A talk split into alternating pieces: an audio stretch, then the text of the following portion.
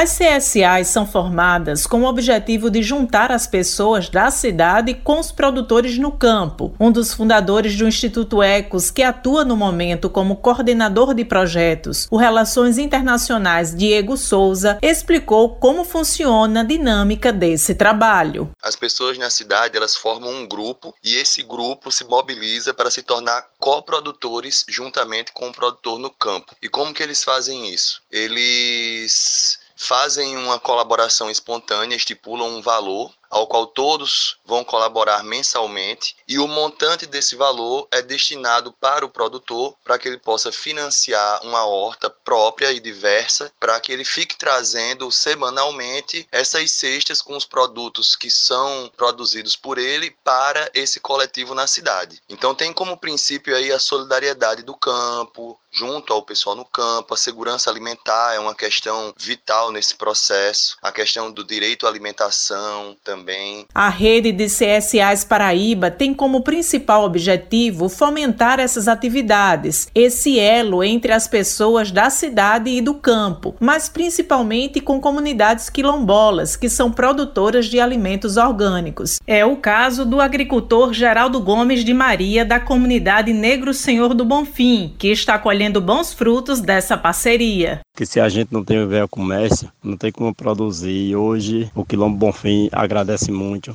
a essa equipe maravilhosa que dá um suporte bastante na comercialização do quilombo. Onde a gente hoje estamos fazendo essa comercialização de com 21 sexta. Aqui eu deixo meu agradecimento de todo o coração e peço a essa equipe que continue com o trabalho maravilhoso, não só no Bonfim, mas para outras comunidades que merecem precisa desenvolver o trabalho que nem o Bonfim está desenvolvendo. Quem tem interesse em participar de uma CSA, basta entrar no perfil arroba rede CSA PARA HYBA no Instagram. Lá eles prestam mais informações. Josi Simão para a Rádio Tabajara, uma emissora da EPC, empresa paraibana de comunicação.